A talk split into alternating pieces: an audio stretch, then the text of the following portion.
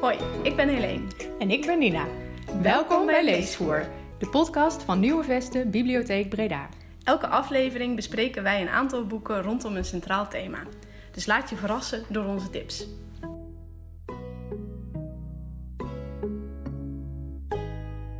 Welkom, lieve luisteraars, bij alweer de elfde aflevering van de podcast Leesvoer. En mijn laatste aflevering. Helaas. En jouw laatste aflevering, Helene. Ehm, ja, jammer. Eh, we gaan het vandaag hebben wel over een heel leuk thema. Ja. Eh, het thema van de Boekenweek. Die zou eigenlijk eh, deze maand plaatsvinden. Hè, zou vorige week hebben plaatsgevonden. Maar die is verplaatst naar april. 9 tot en met 18 april gaat die dit jaar plaatsvinden. En het thema is Eerste Liefde.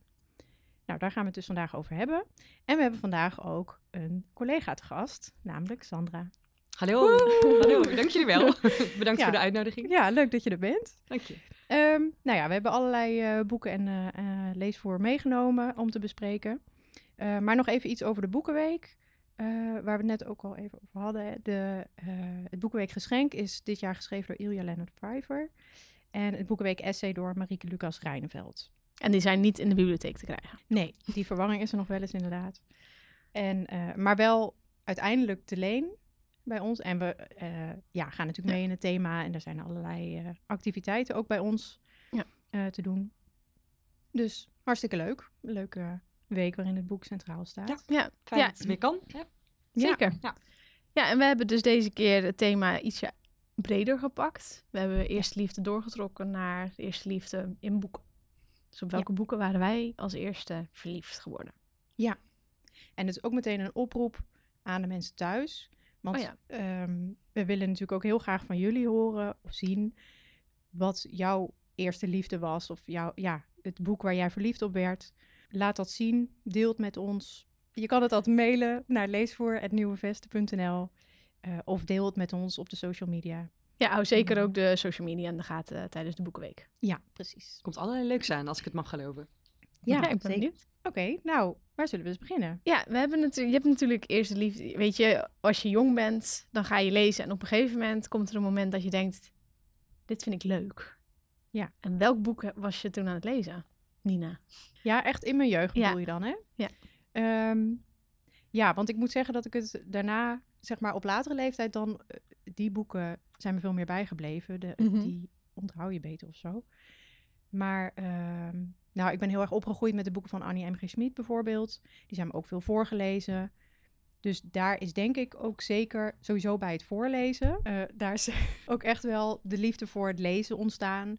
Nou ja, sowieso ben ik heel veel voorgelezen, dus ja, dat vond ik echt wel heel Ja. leuk. En eh, op de basisschool, ja, ik las bijvoorbeeld onder andere eh, de Floortje-reeks. Die hebben we nog steeds in de collectie.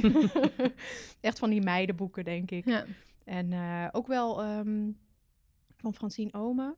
Eh, Hoe is- overleef ik? Oh, ja. hoe overleef ik mijn vakantie Maar bijvoorbeeld. dat, wel, dat was wel al ouder, denk ik. Nou, dat was wel toen voor mijn leeftijd. In Ja. ieder geval. eh, ja, je maar ik bedoel wat later op de basisschool. Ja, ja, Ja. bij een beetje bovenbouw. eh, Ja. ja. dat klopt. Ja, maar dat vond ik wel hele leuke boeken Ja. ook. En eh, ja, dus die, eh, die las ik toen. En jullie? Ja, eh, eigenlijk herken ik me wel een beetje in wat jij zegt. Eh, dus echt mm, toch wel een beetje de standaard eh, boeken. Eh, ik vond Dikkie Dik als kind ook geweldig om uit voorgelezen te Oh. worden. Bij mij was er hoefde maar een kat in, in voor te komen en ik vond het geweldig. Dus dat soort dingen vond ik echt hartstikke leuk. Daarnaast denk ik ook heel even een zijstapje naar een strip. die wij natuurlijk ook in de collectie hebben. Jan Ja. Jans en de kinderen. Oh ja. Met ook een fantastische rode kat natuurlijk in, de, in een, een bijrol. daarop uit. Maar een belangrijke bijrol. Ja. Ja, maar waar het bij mij later toch allemaal wat meer is begonnen, dan denk ik even aan de boeken van eh, Simone van der Vlucht. Voornamelijk de historische jeugdromans. Eh, ik was altijd al geïnteresseerd in geschiedenis. Oké. Ehm, en dat waren hele toegankelijke, duidelijke, leesbare boeken. Met natuurlijk ook nog een vluchtje, of een, een vleugje, ja, le- een leerzaam aspect wat erin zit. Ehm, en dan denk ik bijvoorbeeld aan Het Amulet, is een hele bekende. Ja. Ehm, dat is er eentje die ik volgens mij later ook nog wel een keertje heb teruggelezen. Omdat ik eh, me kon herinneren dat ik dat zo'n mooi eh, historisch verhaal vond. Dus dat is voor mij wel eentje die, eh, die daarin is bijgebleven. Ja. En zij Oh schrijft natuurlijk ook voor volwassenen. Ja. Lees je die dan nu ook graag? Eh, ja, op zich wel. Ja. Ja. Ja. Ja. Ja. Lopen volgens mij in de bibliotheek ook wel redelijk goed. Hè? Ik zie ze vaak Ja. voorbij komen. Ja, ja, zijn populaire boeken. Ja, en op de middelbare school, eh, dan begint eh, de lezen voor de lijst eh, natuurlijk. Ja. En ik weet nog dat ik het Gouden Ei wilde lezen van Tim, Tim Krabbe. Wordt heel veel gelezen. Ja, dat, ja. dat, ook dit zien we heel veel voorbij komen natuurlijk bij de Bali. Ehm, en het leuke was, hij kwam toen naar onze middelbare school. Ehm, en omdat ik altijd zo'n eh, haantje de voorste was in de klas, mocht ik hem interviewen. Daar had ik me natuurlijk even in vergist, want die man is vreselijk intelligent en welbespraakt, et cetera. Eh, dus het interview eh, ging niet van een leien dakje, maar het was wel heel erg leuk om te doen. En eh, daarna heb ik nog wel meer van zijn boeken ge- ge- gelezen. Maar het Gouden Ei is toch wel, dat heeft wel indruk gemaakt als kind, het is natuurlijk een gruwelijk verhaal. Ehm, geen spoilers natuurlijk, maar, Nee. maar dat Maar heeft wel... echt een dunnetje. Ik- dus ik- ja, daarom wordt hij zoveel uitgeleend. Ja. Ja, dus dat is echt wel heel bijgebleven. En ik moet ik altijd zeggen, als ik, eh, als ik zie dat iemand hem leent, zeg ik ook altijd van... eh, ja, goeie hoor. Dit. Ja. Misschien een opstapje naar een wat dikker boek, je weet Ja. het niet. Ja. Ja. Ja. Dus dat. Ja, ik had, die boeken die jullie noemen, had ik dan weer niet eh, veel gelezen. Ik las juist heel veel de vijf. Maar dat kan ook zijn dat wij gewoon een hele oude schoolbibliotheek hadden. Ja, zegt mij Eh, niks. met een vrij verouderde collectie. Maar ja, die boeken verslond ik. Maar ja, dat, dat was denk ik ook wat wij voornamelijk daar hadden staan. We, we hebben trouwens, ik heb gekeken. We hebben een, een hernieuwde uitgave is in 2020 weer in de bibliotheek eh, gekomen. Van de vijf. Van de vijf. Ja, Oh, geschreven door Enid Blyton. Oké. Een soort van, van jeugddetective-achtig. eh, die op avontuur gaan en allemaal dingen ontdekken. En dat vond ik dan eh, heel erg leuk. Ja. Ja. En ik had ook een heel bijzonder boek. Daar heb ik nog steeds in mijn kast staan. 366 en nog meer verhalen over de natuur. En dat was super leuk vormgegeven. En dan elke dag van het jaar had je een verhaaltje. En dat, dan maakte je ook een beetje de natuur mee van... Hm. Hè, dat de vogels naar het zuiden trokken. Of ja, dat de dieren hun nestje gingen maken voor de winter. Allemaal Hm. van dat soort kleine verhaaltjes. En er kwamen ook heel veel katten in voor. Dus Hm. dat vond ik ook altijd heel erg. Heeft jou wellicht ook ge- geenthousiasmeerd tot waar je nu eh, bent als eh, natuurliefhebber en Nou, dergelijke? mijn ouders hielpen daar ook wel mee. Hmm. Die, eh, die waren daar zelf ook heel erg van. Dus al- ja, anders had zo'n boek natuurlijk niet in de kast gestaan. Nee. Nee, en bij mij was het later, toen ik in de tienertijd aankwam, ja, Harry Potter. Ja. Fantastisch, daar wilde ik dus niet mee op de proppen komen, Helene. Ja, maar ja, ik kan hem niet niet noemen. Ik Nee, ja, was daar gelijk. zo aan verslaafd. En ik had ook heel veel boeken eh, van een schrijfster die niet zo heel bekend is, eh, meer in ieder geval. Federica de Sesco. Zij schreef in het Duits. Eh, en haar boeken gingen vaak over sterke meisjes in een avontuurlijke ja, verhaal. En dan ook vaak met, met eh, dieren erbij en ook wat meer maatschappelijke thema's. En dat sprak mij toen ook al. Ja.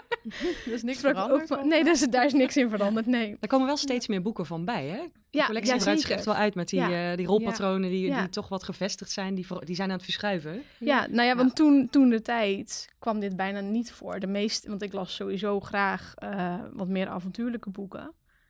Maar de meeste waren toch altijd wel stereotypen dat het een jongetje was die dan de leiding daarin nam. Ja.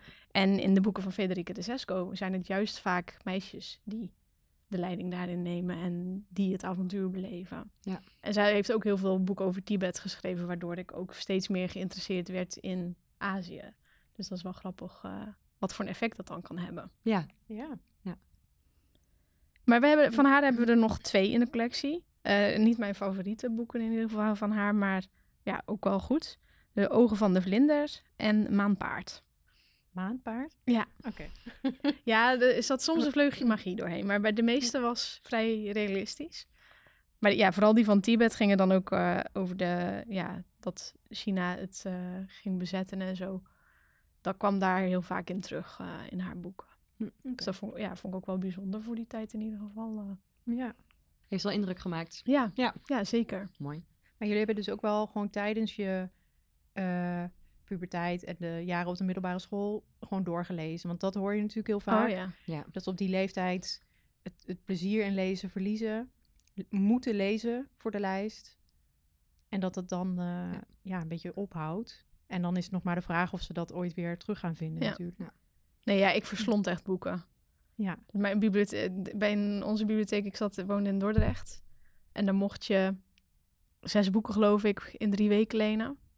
Nou, daar had ik niet genoeg aan.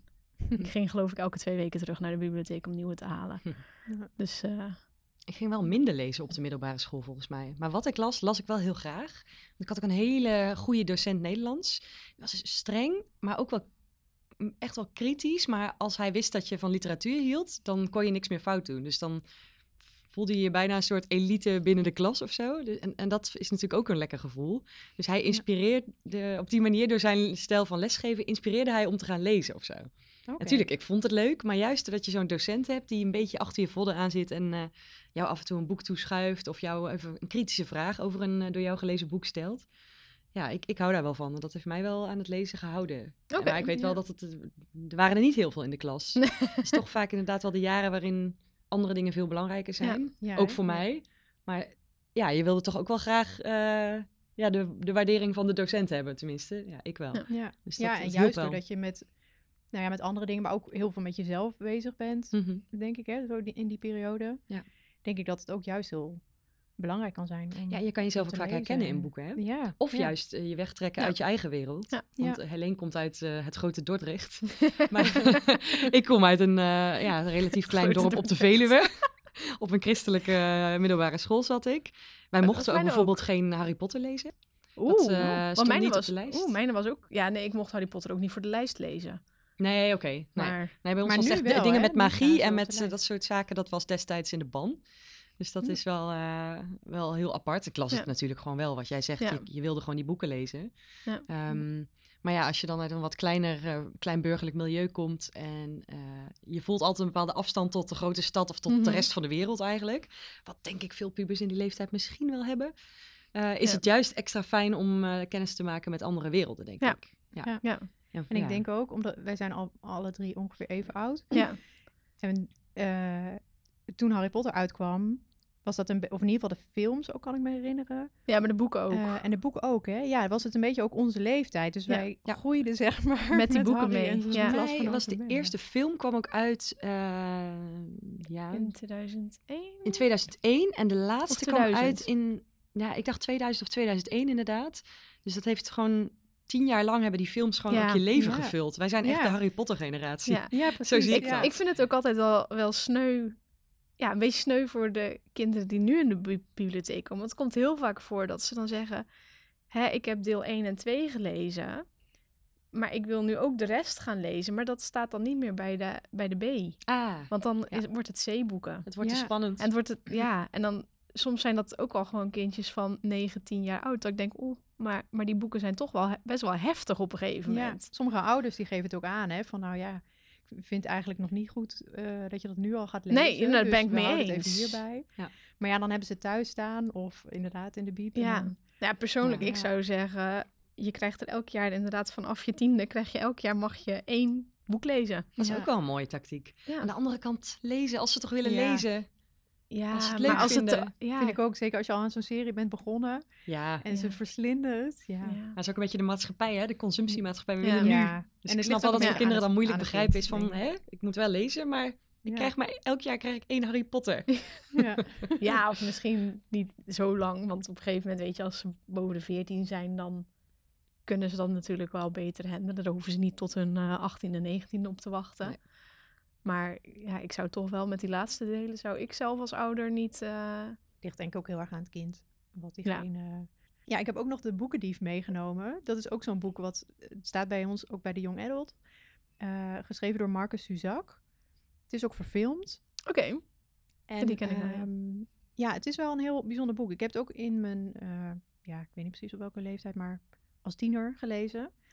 Eh, en het is me altijd, ja, nog heel lang bijgebleven. Dus het is ook wel echt zo'n boek wat een be- beetje bij, de, bij mijn favorieten is eh, gaan behoren, zeg maar. Het, ja, het speelt zich af in de Tweede Wereldoorlog. Er zijn natuurlijk heel veel boeken over geschreven. En ja, je kunt je dan afvragen, kan, is het dan nog origineel of, of boeiend? Maar dat vind ik bij deze dus wel. Het is namelijk ook geschreven door de dood. Dus vanuit dat vertelperspectief Hmm. eh, ja, ga je het verhaal in. En eh, dat maakt het dus ook wel bijzonder. Het gaat om, een- over een meisje, Liesel. En ehm, die zit in een pleeggezin. Haar broertje is overleden. En bij zijn graf vindt ze een boek. En dat blijkt het doodgravershandboek te zijn. En vanaf dat moment eh, ja, eh, krijgt ze ook plezier in het lezen. En begint ook haar liefde voor boeken. Dus vandaar dat het ook wel, vond ik, toepasselijk was voor deze Oh, dat is wel leuk. Ja. Ehm, ze, ze krijgt dan ook eh, les, ze leert lezen van haar pleegvader. En ze krijgen op een gegeven moment ook een, eh, een Joodse man als onderduiker eh, in de kelder. Wie ze een speciale band krijgt. Dus te midden van al die gruwelijkheden van de Tweede Wereldoorlog, want die krijg je echt wel mee. Dus het is ook ja, wel erg informatief en een historisch boek. Maar het is ook een heel mooi en klein, lief verhaal daarin. Dus ja, ik vind het wel echt een, een aanrader. Oké. Dus En ook gewoon voor volwassenen, neem ik aan. Ja. Het staat bij de Young Adult, geef je aan? Ja, ja, Ja. maar het is, want hij heeft sowieso meerdere boeken geschreven die ook inderdaad voor volwassenen zijn. En ja, dit is zeker ook een boek wat voor volwassenen goed. Ja. Ik Klinkt vind, goed. die, ik vind die lijn sowieso al een beetje vaag. Tussen jonge adult Ja. en volwassenen boeken. Ik denk dat het vaak gaat over het hoofdpersonage, Ja. dat misschien in die leeftijdscategorie valt. Maar in dit geval, eh, ja, Ja. kan het dus zeker voor volwassenen. Mooi, klinkt goed. Ja. Ja.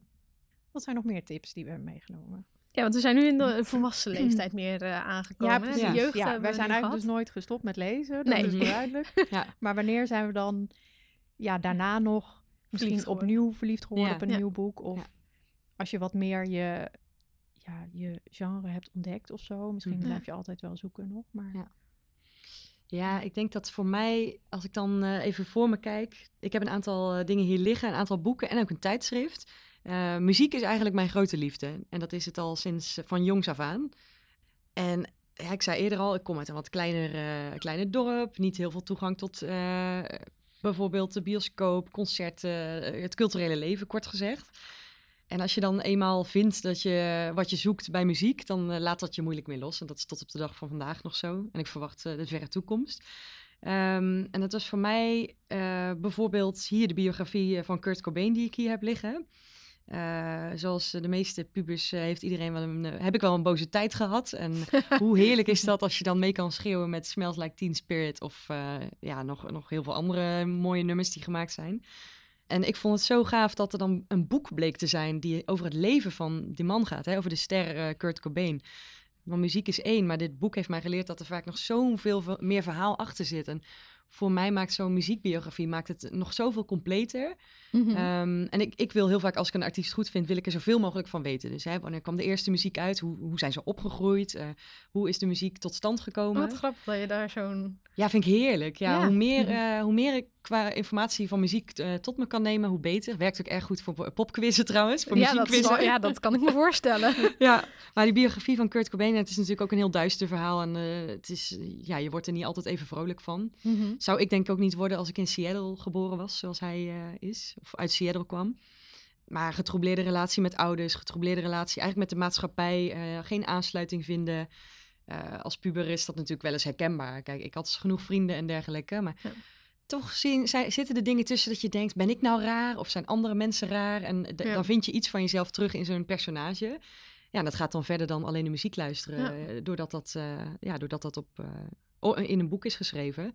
Dus eh, wat dat betreft lees ik nog steeds ontzettend graag muziekbiografieën. En dat is eigenlijk een beetje bij deze begonnen. Dus eh, die is van eh, Charles R. Cross, de biografie van Kurt Cobain.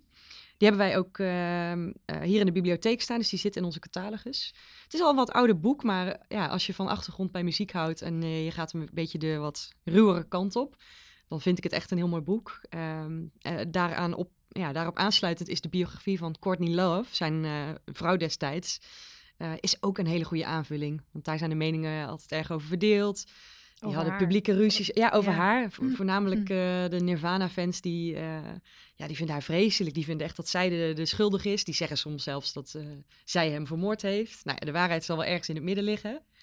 Maar het is heel goed om die biografie er ook naast eh, te lezen. Want het biedt gewoon een veel breder perspectief op die relatie. En eh, ja, de muziek die gemaakt is ten En- tijde dat ze Ja. samen waren. Ja, heeft ze die dan zelf geschreven? Eh, dat- is goed dat je dat vraagt. Nee. Nee, het is Courtney Love, het ware verhaal. We hebben hem in het magazijn, dus hij is gewoon te lezen in de bibliotheek. Dus die is Ja. wel door iemand anders opgetekend. Ik denk dat dat ook beter is, want zij is ook een wat ongepolijst ja. personage. Dus eh, En Ja. de nieuwe, of nieuwe, weet ik niet, maar de biografie, biografie van Dave Grohl. Ja, ja het staat hoog op mijn lijstje. ja, Nieuw in de collectie. rijtje, Goed bruggetje ja. dit, eh, Nina. ja. Maar heb je nog niet gelezen? Nee, nee, nee, die staat heel hoog op het, eh, op het lijstje. Want die heeft ontzettend veel te vertellen, dat weet ik zeker. Ja, Ja, hij is ook de meest sympathieke man in de, in de muziek, wordt hij ook wel genoemd. Oké. Dus eh, ik ben erg benieuwd naar wat dat biedt. Ik denk dat ik dat ook een geweldig boek zal vinden. Ja. Ja, ja. Ja, als ik het zo hoor, denk ik ook. ja. Dus dat. En ik heb hier nog de oor liggen. Eh, de oor is eh, bij eh, muziekfans denk ik echt wel bekend. Het is het muziektijdschrift eigenlijk van, van Nederland. Het is misschien een beetje een open deur, maar ook de oor bood voor mij toegang tot werelden ja, waar ik normaal niet echt mee in aanraking kwam. Want die las je toen ook al. Ik denk dat ik de oren van mijn zakgeld kocht vanaf een jaar of veertien of zo. Zoiets. Ik vind Ik het ging al- echt bijzonder. Ja, ik ging op mijn veertiende denk ik voor het eerst alleen naar een concert. Dat mijn moeder mij echt eh, bij de ingang van het Goffertpark afzette. Want ik wilde graag naar de Red Hot Chili Peppers, mijn favoriete band. En eh, die zei, nou, ik zie je over een paar uur. En eh, Oh, wat grappig. ja, die meldde zich weer bij de uitgang en ik ook. Toch wel. Toch wel. Ik kwam altijd weer terug. ja, maar ja, wel geïnspireerd door dus die magazines. Dus hè, de- toen ik dat voor het eerst las, dacht ik... Oh, maar daar staan allemaal artiesten in die ik echt heel goed vind. Dus, oh, wauw. Oh, dan, dan kan ik van alles over hun muziek eh, leren. Dat vind ik echt te gek. Nou, uiteindelijk eh, ook een abonnement opgenomen, heel lang gehad. Eh, tegenwoordig lees ik het eh, in de bibliotheek. Duurzaam Ja. mensen, duurzaam. dus dat vind ik echt eh, super. Alleen was het tijdens coronatijd echt een beetje karig. Eh, ja. Ja. Ja. Ik vind het heel fijn dat er nu weer eh, live muziek is. Dus dan komen er weer goede concertreviews. Eh, er gebeurt gewoon veel meer tournees. Ja. Er wordt weer meer muziek uitgebracht. Dus ja, het is echt mijn favoriete eh, blad. Zodra die uit is, is ik altijd even bladeren. En eh, ik denk velen met mij, want hij ziet er vaak wel gelezen uit. Ja. Ja. nou, het bestaat ook al heel lang. Hè? Ja. Ja, het is echt- Het is inderdaad heel. Het gaat best wel eh, eh, diep. Ja. Ja, en ze hebben ook altijd de, de, de scoop, of tenminste, ze hebben altijd de meest eh, exclusieve toegang tot artiesten. Ik denk vanwege eh, ja, gewoon klasse journalistiek en eh, goede naam die ze hoog eh, te hebben houden. Ja. Ja. Nou, maar sowieso wel leuk dat je het benoemt. Want eh, ik weet, denk dat veel mensen weten het niet. Maar we hebben inderdaad ook gewoon tijdschriften in de collectie. die nu ook te leen zijn. Eh, Ja, dus je kan ze ook reserveren. Ja, voorheen Ja. was dat dan eh, in het centrum Ja. niet. Maar Ja, hoeveel titels zouden we hebben? Ik durf het eigenlijk niet eens te zeggen. jullie hebben het laatst nog 256 geloof ik. in Hebben wij Centrum. 256 tijdschriften? Ja. ja? Dat Nou, waren ja. geloof ik de vakjes in de, ka- in de kast. Fantastisch. Ja, en we bewaren alle exemplaren. Dat is ook wel goed om even te zeggen. Eh, van alle... Ja, van, hangt, eh, wisselt een beetje. Van de maandtijdschriften bewaren we in een jaar. En van de eh, weekbladen, daar bewaren we de laatste drie maanden van. Ja. Dus dat wisselt. Dus niet heb je dat, je ene oneindig- artikel gemist over eh Pip Blom of The War on Drugs, dan kan je altijd terug, eh, terugbladeren. Ja, maar het is niet oneindig. Je kan niet nog de bladen van, eh, van zes jaar geleden vinden. Nee, nee. Ook En wij hebben op Noord max- en Zuid hebben ze ook weer een paar bladen die dan niet op centrum zijn. Dus dat is ook altijd eh, Hm. ja, leuk om eh, bij de verschillende vestigingen even langs te kijken. Ja. Ja, dat is wel grappig. We hebben het eigenlijk nog nooit over de tijdschriften gehad. eh. nee, Ja, de collectie is veel ja. meer hè, natuurlijk dan boeken. ja, zeker, sowieso. Ja. DVD's hebben we ook nog niet Ja. eh, Nee. voorbij laten komen. Nou, dan worden we een soort film, eh, filmpodcast. Ja. Ja. ja, maar ja, en eh, net als boekverfilmingen en zo. Dat is misschien een idee voor de volgende. Dat is een leuk thema, Ja. zeg. Ja. Boekverfilmingen. Oké, dus jij ehm, las dit echt, ja, toen je op een gegeven moment eh, wat ouder was, zeg. Ja. Eh, De liefde voor muziek een beetje aan het ontdekken was. Ja. Oh ja, ja, maar ook wel ook nog als tiener, zei je. Helene, wat las jij als je na je Na mijn, t- na mijn tienerjaar. Ja, dat was dus een lastige, want ik ben door mijn favoriete lijst heen gegaan. En ik heb ze allemaal al genoemd in de podcast. Ja, we hebben er ook al heel Ja. nee, dus ik heb, die, ik heb eigenlijk bijna al die, eh, ja, al mijn favoriete boeken, waar ik in mijn volwassen leven nog verliefd op ben geworden, die heb ik eigenlijk allemaal wel besproken. Maar het is misschien wel leuk om een soort van flashback eventjes te doen en dan terug te kijken Ja, naar welke boeken dat waren voor mij. ja, en Dat- ook voor de luisteraars natuurlijk, want je kunt de podcastaflevering altijd weer terug. terug. Ja, precies. De eerste is in aflevering 1 al genoemd. En dat is The Word for Woman is Wilderness door Abby Andrews. Dat, De eerste die is- eerste aflevering ging trouwens over Internationale Vrouwendag. Vrouwendag. En dat is laatst weer geweest. Precies. Leuk Ja, haakje. dus dat, was, dat is wel leuk om, eh, om die ook weer te Ja. noemen. Dus ook als je daar zeg maar, rondom dat thema weer eh boekentips zou willen, kun je die aflevering weer erbij pakken. Je kunt hem beluisteren of op de website terugvinden. En zie je ook weer eh, de tips Ja. die we daar toen bij gaven en die nu natuurlijk weer. Opnieuw relevant relevant zijn. Ja. Ja. Ja. want de podcast bestaat dus al een jaar. Ja, En mijn laatste aflevering. Dus we zijn, echt het rondje rondgegaan. ja. Of zo. Ehm, maar goed, dat, dat is dat. Die, die dus. The Word for Woman is Wilderness. Ja, sterke vrouw in de hoofdrol. Heel veel natuur. eh, ook nog een beetje filosofie en gedachtenspinsels en duurzaamheid. Dus ja, dat vond ik gewoon... eh, ik kon me daar gewoon helemaal in vinden. Eh, de andere die ik heel bijzonder vond, die heb ik in aflevering 6 genoemd. En toen ging eh, het over queer boeken. Of over de representatie van LHBT-mensen in literatuur. Zonder dat het daar per se over gaat. Ja. Maar dat boek heet dus This is How You Lose the Time War. Geschreven door Amal L. Motar en Max Gladstone. En dat is gewoon, ja, het is sci-fi, maar op een hele bijzondere manier geschreven. Het zijn een soort van liefdesbrieven naar elkaar toe. En het begint als concurrentie. En uiteindelijk komt daar dus liefde uit. Terwijl ze door de tijd aan het reizen zijn en de hele wereld in oorlog zit. Dus het is een hele gekke setting om te lezen. Maar ja, het was wel. Het voelde bijna als een droom als je het leest. Dus die zou ik ook echt eh, zeker nog een keertje die aflevering luisteren. Want dan gaan we er natuurlijk wat dieper op in. En de laatste die ik nog even wilde melden was eh, in aflevering 9. De naam van de wind. Geschreven door Patrick Rothfuss. Dus die aflevering was thema winterse verhalen. Eh, en ja, mijn haakje daaraan was dat ik gewoon heel erg van fantasyboeken hou om die in de winter te lezen. Dus dat, dat was gewoon een, een fantasyboek waar alles waar je, wat ik in ieder geval in fantasy leuk vind om te lezen, muziek kwam erin voor. Trouwens, Oh, dat heb je Sandra. verteld, ja. Dit boek heb jij mij al eens eerder over verteld. Ja, de muziek kwam er heel veel in voor. Eh, avontuur, een bibliotheek werkt altijd goed. Eh, magie, het rondreizen en rondtrekken. eh, en mythes en legendes die ook in onze echte wereld voorkomen. Dus ja, dat waren mijn, mijn drie favoriete boeken die ik in mijn volwassen leven heb gelezen. En wat was de naam van die auteur? Kun je die laatste? Patrick Rothfuss. Oké, ja.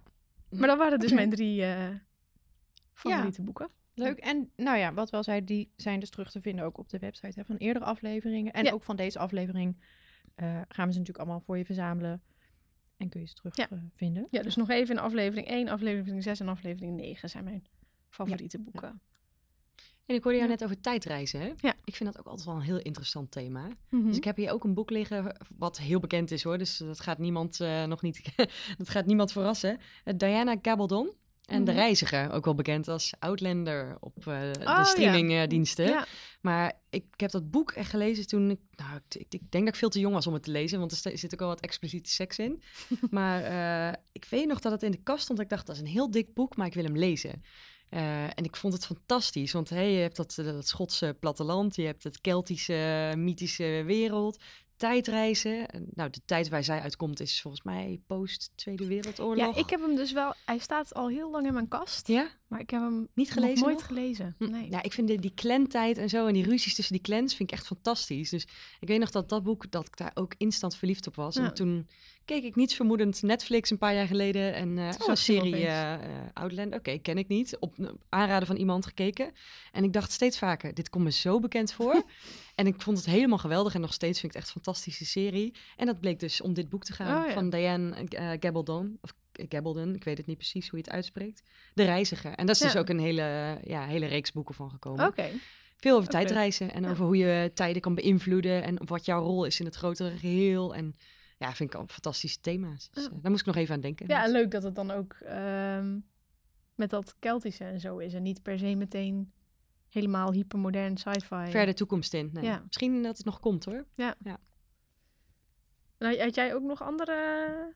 Ja, ik heb ook nog twee eh, boeken bij me. Eh, eigenlijk drie, maar één bestaat uit twee delen. En je had het net ook even over een boek wat een beetje doet denken aan alsof je een, in een droom zit. Ja. Dat eh, ja, heeft hier ook wel een beetje ja, die uitwerking op. Namelijk het boek van Haruki Murakami. Ja, heel bekend onder Ja, zeker. lezers sowieso. Ehm, ik heb het boek De Moord op Commendatoren meegenomen. Die bestaat dus uit deel 1 en 2. Deel 1 een idea verschijnt en deel 2 metaforen verschuiven. En dit is eigenlijk het eerste boek, verhaal wat ik van Murakami heb gelezen. Dus hier is een beetje ook mijn liefde voor Murakami ontstaan. Want je hoort het wel eens vaker dat als je eenmaal een Murakami leest en je bent er door Fan van? geraakt, zeg maar. Ja, want- Verliefd op, eerste ja, liefde. precies. Eh, want sommigen vinden het helemaal niks natuurlijk. Maar als je het wat vindt, dan wil je ook meteen alles van hem lezen. En dat, eh, ja, dat had ik dus ook wel. Maar inderdaad, die sfeer van... ehm, ja, het is heel surrealistisch. Bij- ja, het is alsof het echt gebeurt. Want er gebeuren hele bizarre dingen. Mhm. Maar de manier waarop hij het schrijft... Ja, je aanvaardt het allemaal. Het is gewoon... Zo is het. ja, je gaat het heel normaal vinden. Ehm, dus dat doet hij echt heel goed. Het heeft, kwam ik na de hand dan achter, want voor mij was dit dus het eerste boek. Maar naar aanleiding van de andere boeken die ik hem, dan van hem las, kwam ik er langzaamaan wel achter dat hij een beetje eenzelfde soort hoofdpersonage steeds heeft. Een beetje een, eh, iemand in de dertig. eh, vaak komt er eenzaamheid ook wel voor. Heel alledaagse gebeurtenissen, alledaagse handelingen. Neemt hij heel uitgebreid de tijd voor. Dat is ook Eh, wel een beetje dat Japanse, denk ik. Ja, misschien wel. Dat zie je wel in meerdere boeken met Japanse schrijvers Ja, die tijd nemen om gewoon de wereld te beschrijven zoals het is. Een soort. Tolkien-stijl. ja, misschien ook. Maar ehm, eh, er wordt ook wel gezegd, want hij is dus heel populair in het Westen. En dat hij juist minder populair is in Japan zelf. Oh. Omdat ze daar, ehm, ja, hebben ze er wat meer moeite mee of zo met, eh, met zijn stijl. Maar dit eh, boek ja, heeft, heeft dus ook die elementen die heel kenmerkend voor hem zijn.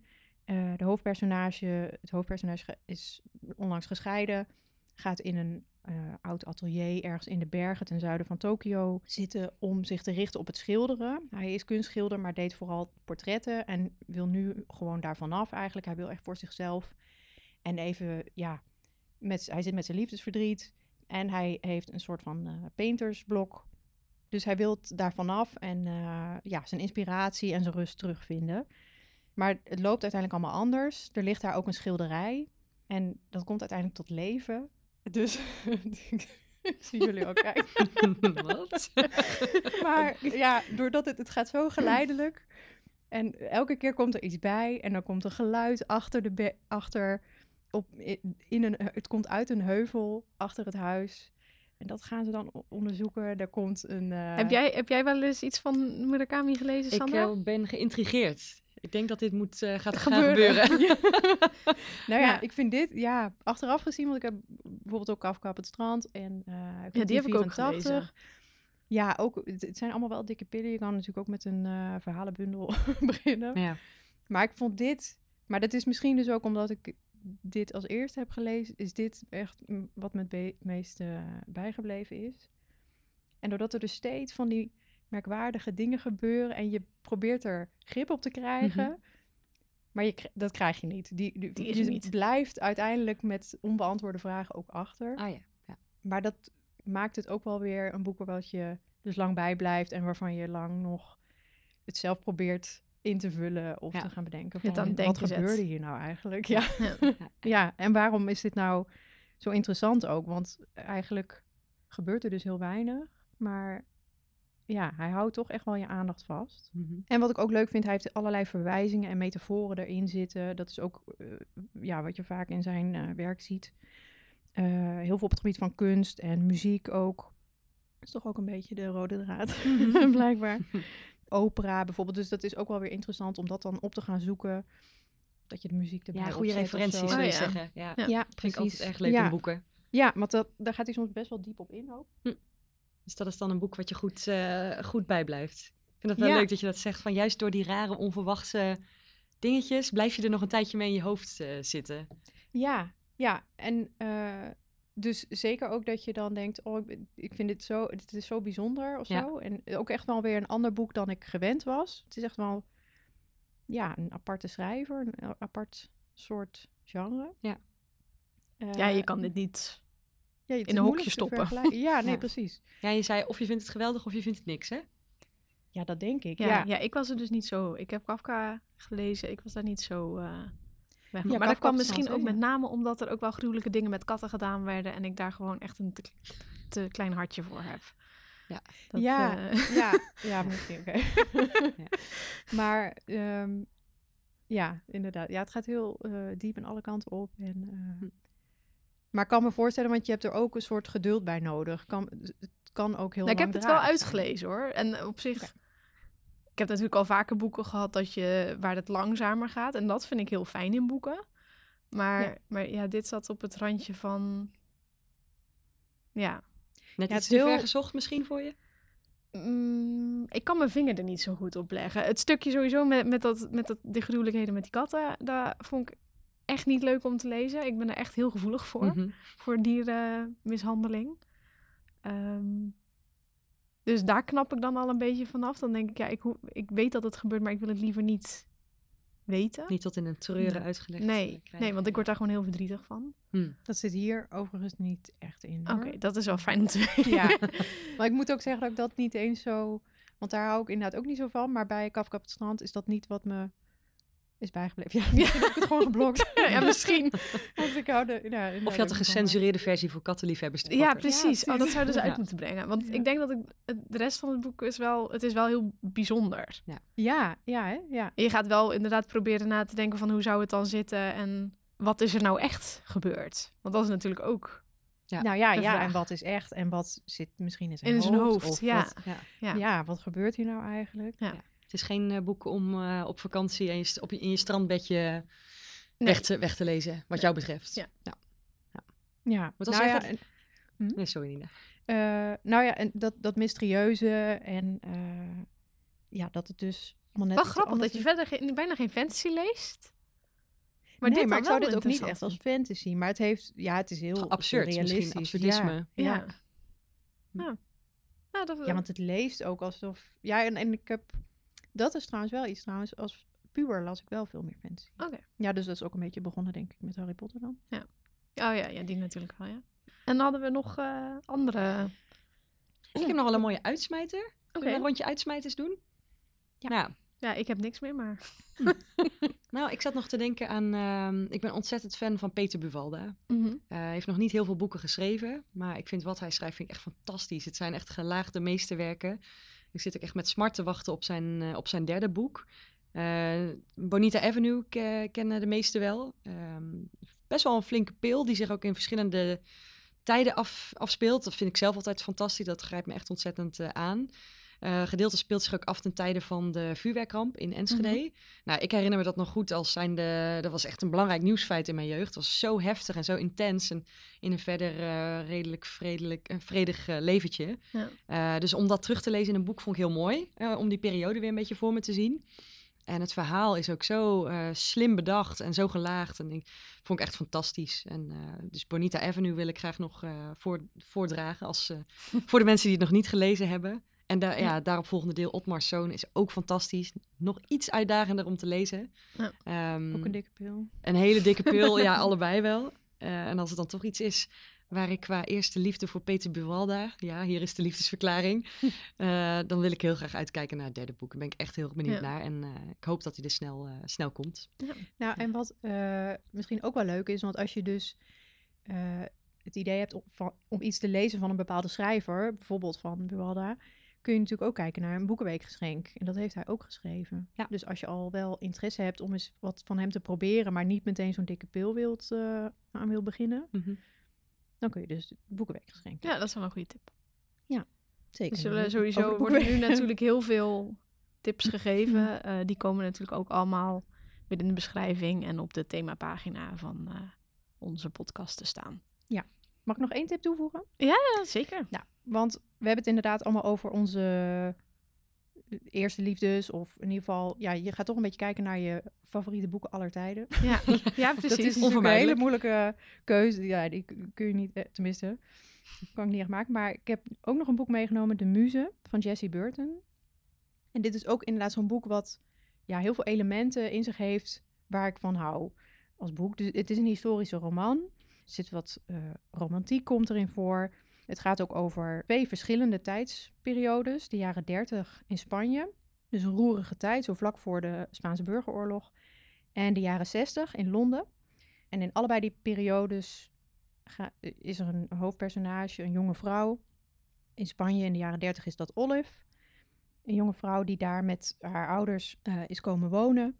Zij heeft interesse in eh, kunst. Is toegelaten op de kunstacademie, maar dat... eh, Dus Ja. kunst komt er weer. kunst en muziek hebben jullie eh, allebei. Ja, precies. Nou, dat dacht ik ook, want dat was natuurlijk bij toevallig. Murakami ook. Ja, kunst komt ook vaak voor. Vind ik ook eh, leuk om over te lezen. Nou, dat is ook je achtergrond natuurlijk, dus dat... Ja, Ja. precies. Ja, en inderdaad, net als met die biografieën, ook ja, kunstboeken. Die heb ik dan nu niet meegenomen, maar Volgende ook keer, inderdaad volgende wel leuk. keer. Ja, De grote kunst- en cultuureditie. ja, Ja, precies. Ook een leuk Aflevering thema. Ja. 13, 12? 12. 12. Maar goed, een jonge vrouw die dus toegelaten is tot de kunstacademie, maar ja, dat niet durft te zeggen. Dus ze schildert gewoon voor zichzelf daar in Spanje. En dus in de jaren zestig in Londen is er een jonge vrouw die naar Londen is gegaan eh, vanuit Trinidad.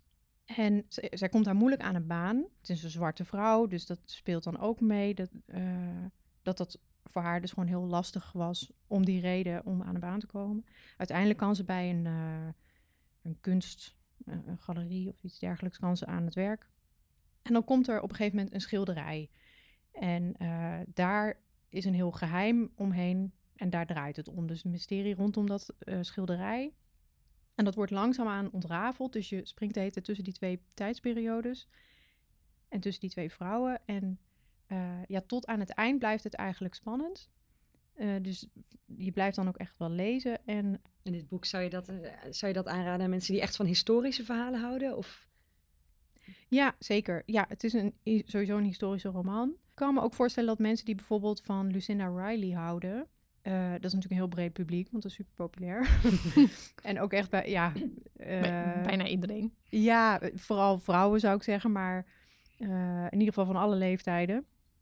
Maar het idee van, van vrouwen in de hoofdrol sowieso, van twee verschillende tijdsperiodes, die, hè, zie je wel ook vaker. in de, in de boeken van Riley voorkomt. Ja.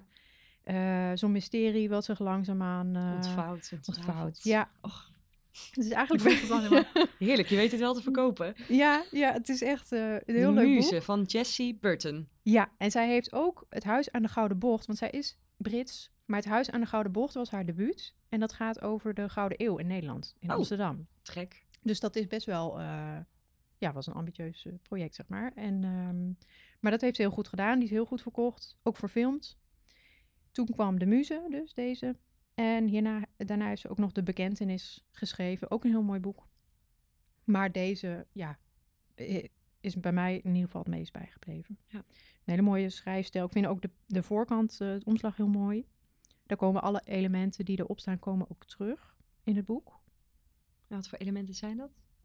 Eh, ja, je ziet bijvoorbeeld eh, geweertjes, de penseel bijvoorbeeld van, ehm, van het schilderen dan natuurlijk. Slangen. Ja, mooi. Ja, maar in ieder geval, eh, het is heel veelzijdig dus. En ja, echt een, eh een aanrader. Ik wou hem al lange tijd eh, in de podcast Ja, ik heb, je hebt hem al vaak Elke keer meegenomen. dacht ik, oh, die, die wil ik zo graag bespreken. Het is echt eh, zo'n mooi boek. En nu En nu eindelijk. kon ik hem, als eerste liefde kon ik hem wel gebruiken. Ja, ja. precies. Ik zet hem gelijk op de leeslijst, Nina. Zo gaat dat. Ja, Ja. precies. Ik, nou ja, en Even de deze dus Iguana-app leuk vindt- aanslingeren. Ja, ik heb hem al bij heel veel mensen ook aangesmeerd.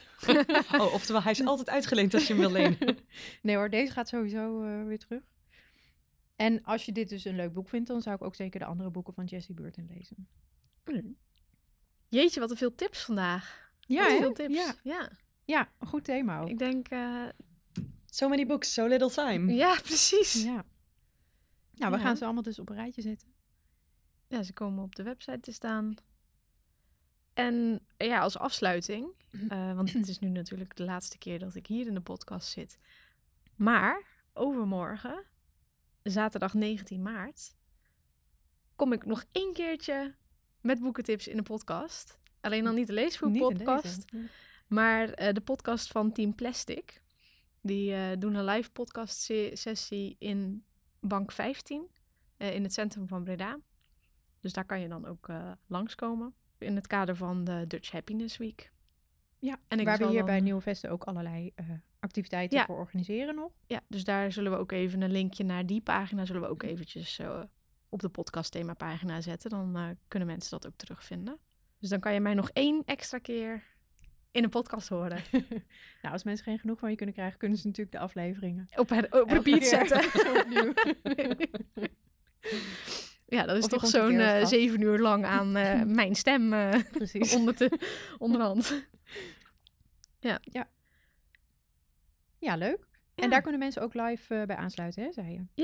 Ja, ze zitten gewoon in bank 15, dus daar word ik dan, ga ik dan in gesprek met hun. Ja. Over duurzaamheid. dus ja, dat is toch de kant die ik nu opga. Ja. En ook je Pas aandachtsgebied, zeg maar, Ja. wat je hier ook bij Nieuwvesten natuurlijk Ja, eh, zeker. had. Zeker. Eén van de natuurlijk. Oké, nou leuk. Ja. Sandra, dankjewel. Ja, Ja, graag voor je gedaan. Ik komst. vond het heel leuk om Ja. erbij te zijn. Ja, bedankt en het is nu dus natuurlijk... eh, Ja, de podcast gaat door. Op wat voor manier is nog even de vraag. Maar we gaan in ieder geval zorgen dat er elke maand nog steeds eh, veel leestip, leestips naar je toe komen. En ehm, we verzamelen ze op de website. Ja. Dankjewel in ieder geval eh, alle luisteraars eh, voor de afgelopen elf afleveringen. Dat jullie hebben geluisterd naar eh, mijn stem. Ik vond het heel, heel erg leuk om te doen. Dus, Ja, En jij bedankt Helene. dus wie weet kom ik misschien als gast nog een keertje terug Ja, dat zou leuk zijn. in de toekomst. Oké, tot Ja. de volgende keer. Dag.